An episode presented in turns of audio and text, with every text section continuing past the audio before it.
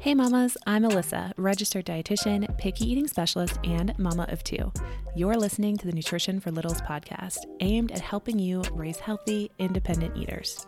Each week, we will tackle topics like picky eating, mealtime struggles, baby led weaning, and so much more. Let's jump right into today's topic.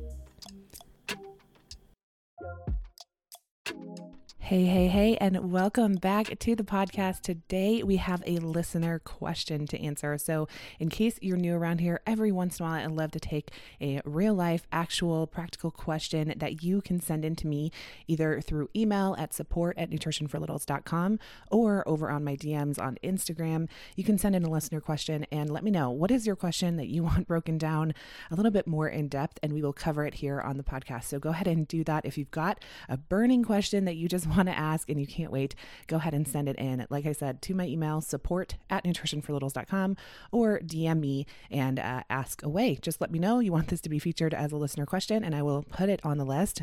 Today's listener question comes from Carrie, and she says, My son isn't picky yet, but I'm figuring we'll get there soon. What can I do now to help prevent picky eating? Thanks so much. Oh, Carrie, this is such a great question. I think so many moms can probably relate to this or wishing that they could have gone back and, like, okay, how could I have done things differently? And we want to relive it a hundred different times. So I think this is a really good question to break down. So let's hop in.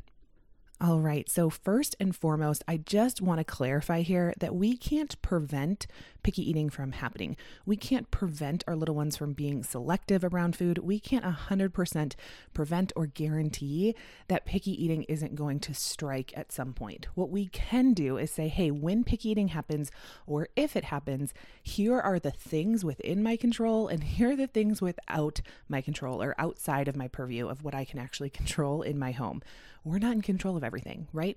We can't control some of the thoughts that our kids have. We can't control some of their genetics or anything along those lines, more biological or even motor development. Sometimes we're not able to control.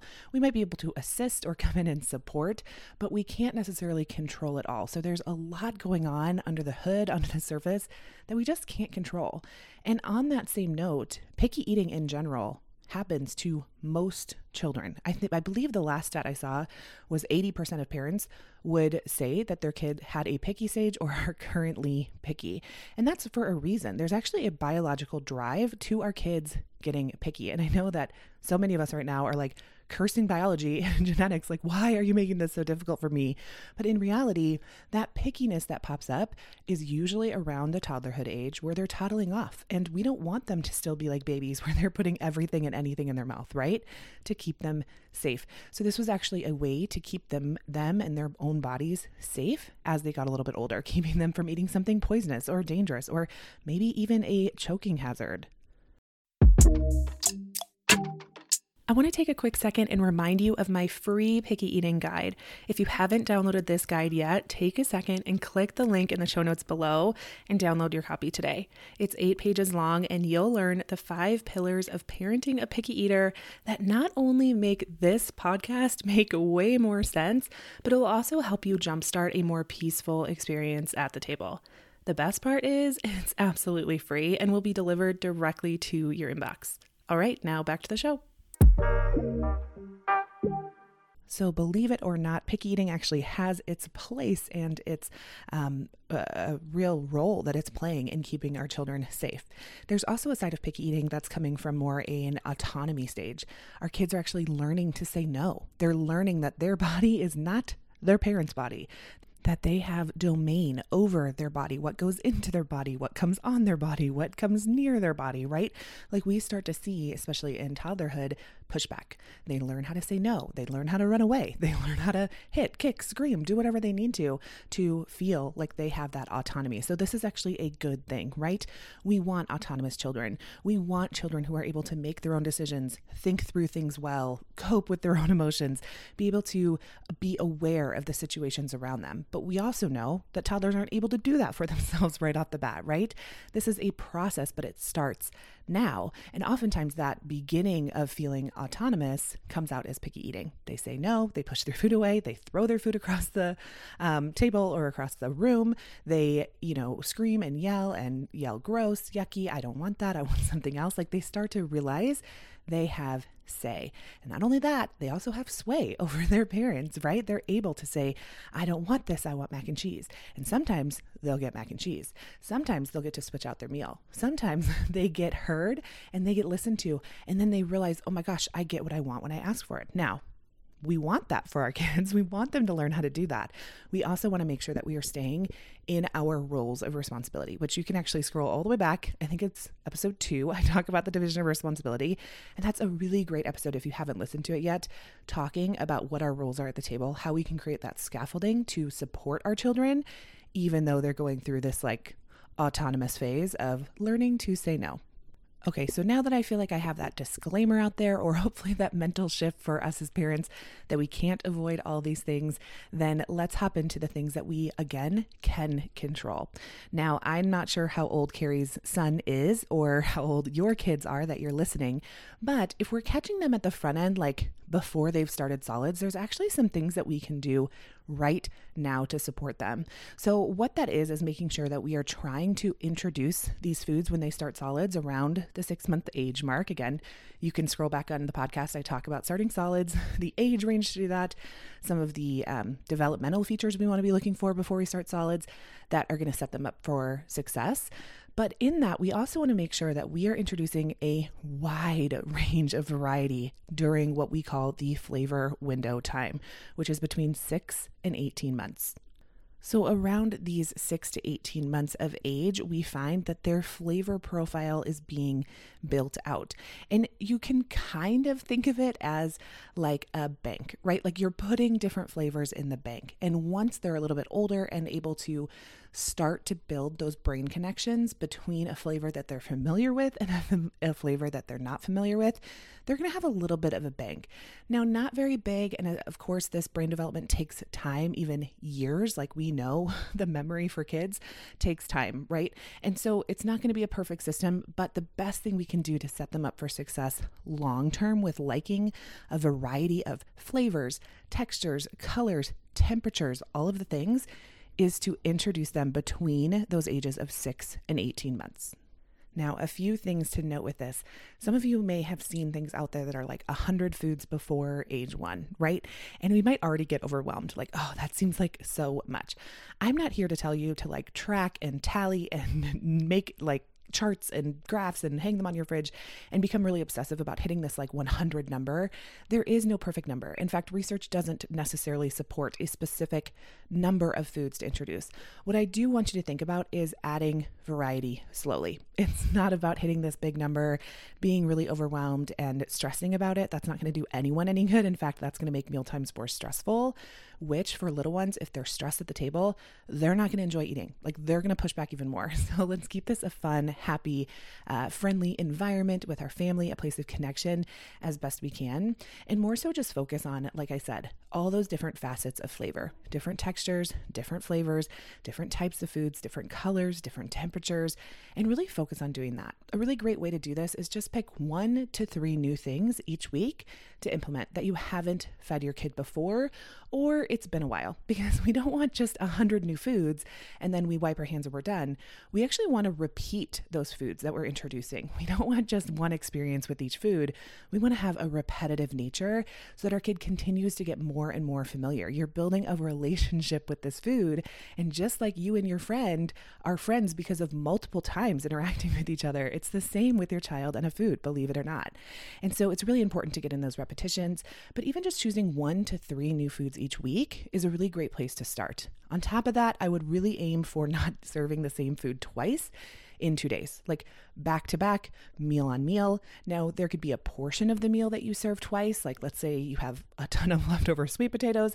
Um, you can go ahead and serve those sweet potatoes, but maybe you change up what they're served alongside them. Maybe one day it's grapes and the next day it's strawberries or something along those lines. So we're still keeping things different. Which actually leads me to my next tip, and that is the only thing that should stay the same is change. Let me say that again. The only thing that should stay the same is change. And what I mean by that is we want to stay out of food ruts. We want to not keep ourselves stuck in every day we have a peanut butter and jelly sandwich. Every day we have a peanut butter and jelly sandwich. And this goes for kids infants, toddlers, all of the things, even us as adults, we really do need variety to best serve our gut and our gut health, which then affects our mental health, our physical health, our immunity, all those sorts of things. So, variety is really key around food, which means we want to constantly be changing. Now, that doesn't mean we uproot everything and change everything every day. And today we're serving duck, and tomorrow we're serving beef, and Thursday it's turkey. We don't need to go so crazy with this, but even if we just change the, the flavors or the dip that it's served with, or like I said, the side dish it's served with. Maybe it's even something along the lines of how you cook it. Sometimes it's steamed, sometimes it's roasted, sometimes it's baked, whatever that might be. So, just one tiny change every time we're serving foods is huge. So, we want that change to be consistent for our kids. They're always on their toes. There's always something new. They're always looking towards um, getting something different because otherwise it's really easy for our picky eaters to like settle in and they're like, no, no, no, this is always the type of mac and cheese you buy. Why did you bring home this random kind after two years of the exact same brand of mac and cheese, right? It's easy to do that as parents. I understand that. I understand it's so much harder to try and change things up. But the best thing we can do for our kids is keep it changing all the time so that our little ones don't get stuck. Okay, let me know if you relate, but before I became a mom, I really pictured all my kids' toys being like monochromatic and beautiful and strewn about the house, but I didn't mind because it kind of matched the decor. Little did I know that so many toys come into your home that are not your favorite.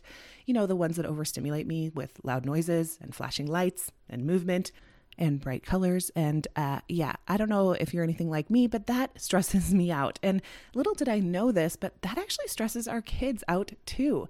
So, lucky for me, there are toys out on the market that are easier for kids to play with, more simple, more open ended, and actually support their development and progress. And that is exactly why I have fallen in love with Lovevery toys. Okay, if you are new to Lovevery, they are basically Montessori inspired toys that are tailored for your child's specific age and stage of development. And what that means is these toys are going to best support where their brain development is right now and help them continue to progress and learn the skills that they need to know. I absolutely love that about them. Plus, these toys are quality and long lasting. They're going to last you through multiple kids. And these are the toys in our home that my kids spend the most time playing with, truly And even when they're scattered amongst the house, they look like they're part of the decor. I'm telling you, they are beautiful. So I'm going to go ahead and link their site below. Make sure to go check out their play kits, what they have for your child in their stage. You're not going to regret this. All right, now back to the show. And again, these can be super simple changes. So, even noodle shape, something along those lines, the type of plate that they're served on, the type of silverware, where they're sitting at the table. It could be anything that you're changing just a little bit at a time. Squares versus rectangles versus triangles versus dino shapes or whatever when you're cutting their sandwiches. Anything can be a change for your little one to see. We don't need to stress about this. We don't need to obsess or worry. And uh, that is one of the biggest tips I can recommend. Okay, there are two more things that I would recommend to kind of quote unquote prevent picky eating. Number one is to stay calm. Whenever a what I call picky opportunity pops up, we want to stay calm, stay cool. We don't want to react. A lot of times, picky eating gets worse because we are being reactive to them not eating broccoli, to them skipping a meal to them, you know, having not eaten a vegetable in a week or whatever that might be, we then get reactive. And when we're feeling really reactive and we want to be proactive and we want to work towards something, we tend to reach for some of those more pressure techniques that I talk about all the time here on the podcast that can make picky eating worse because that's what we know. That's what we were raised with. That's what our friends are doing. That's what we think works because maybe here or there it has. And I have that in my story as well that with my son, I tried pressure techniques and they did work at first, but they ended us in a bigger hole than when we started. And so I just want to reiterate that when these picky opportunities come up, our kids may be getting sick, they're teething, they're frustrated, they're not hungry, whatever the reason might be that they're rejecting a meal, we want to stay calm. We don't want to get reactive. This is no big deal. We look at their nutrition from like a high version of saying, okay, it's not about today, it's not about this meal. It really is about their nutrition over the course of like a week, a month, even a year. And we want to look at like the overall uh, nutrition that they're getting, not necessarily meals. So we want to avoid being reactive. That being said, we also want to make sure that we are being responsive. So, reactive and responsive sound very similar. We think they might be similar, but reactive is very volatile. It's changing, it's grasping at straws, it's trying anything and everything to get them to eat what you want them to eat. Responsive is saying, hey, this is a dance and we're going to work together. And you took a few steps this way, so I'm going to take a few steps this way. And I'm going to guide you back to where we need to be to enjoy our meal times and get the nutrition we need. And the last tip that I have for you in this arena of trying to prevent picky eating or doing our best to put up barriers towards it is to eat with your kids. Really focus on family meals. Now, you can even bring the baby into this. Like, even if you have a tiny baby at home, six months old, and they're eating at a high chair, bring that high chair right up to the table. Have them be part of the meal. Enjoy their presence, giggle with them, laugh with them. But this goes for any age that we can really enjoy meal times together. So, not only with eating family meals together is this important for building connection and relationship, but also having your little ones see you eating certain foods that you want them to eat is huge. So, having that experience together, keeping food fun and connecting over it is really huge for helping our little ones uh, continue to build on their own ability to try new foods and enjoy meal times and learn how to use utensils and all these sorts of things is huge with having meals together as a family. So, those are all the tips I have for you today. Of course, there's plenty of other ones. And I do want to just point out if you have uh, maybe an older kid or you're listening to this and your kid is already picky and you feel like you've missed the boat, you feel like you've got it wrong, you feel like, oh my gosh, I wish I could go back and prevent picky eating. And here I am dug in this hole and I don't know how to get out. All of these tips not only help in preventing picky eating, but reversing it as well. You are not too far gone. You are not too late. Every minute counts, and every meal is a new opportunity to try something new and to start kind of getting out of that picky eating hole and to feel more prepared and start walking towards a path of peaceful meal times. Of course, if you need any more support doing this, you can check out my Table Talk program. I'll make sure to link it in the description box below. That is a self paced course that you can take at any time to teach you how to be the feeding expert in your home because you know your child best. And no matter where you're at with pick eating, whether you're trying to prevent it, whether you're trying to reverse it, whether you are in the deepest, darkest hole of pick eating and you don't ever see a way to get out, or you're just kind of starting down that path and you're like, mm, this isn't going great for me. I want to start reversing course now before I'm in that pit. Table Talk is for you. It teaches you all the strategies and methods to have in place to help with picky eating and finally kick it to the curb. So I hope you check that out. I hope this episode was helpful helpful for you. And Carrie, I hope you got all your questions answered, and we will catch up next week. Thank you so much for tuning in today. I hope you're walking away with some tangible ways to bring peace to your mealtimes.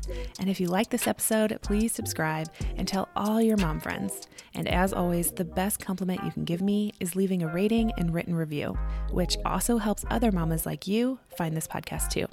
You can find more from me on Instagram at Nutrition for Littles. Do you have a question you'd like me to answer on the podcast? Email me at alyssa at nutritionforlittles.com. All right, until next time, mamas.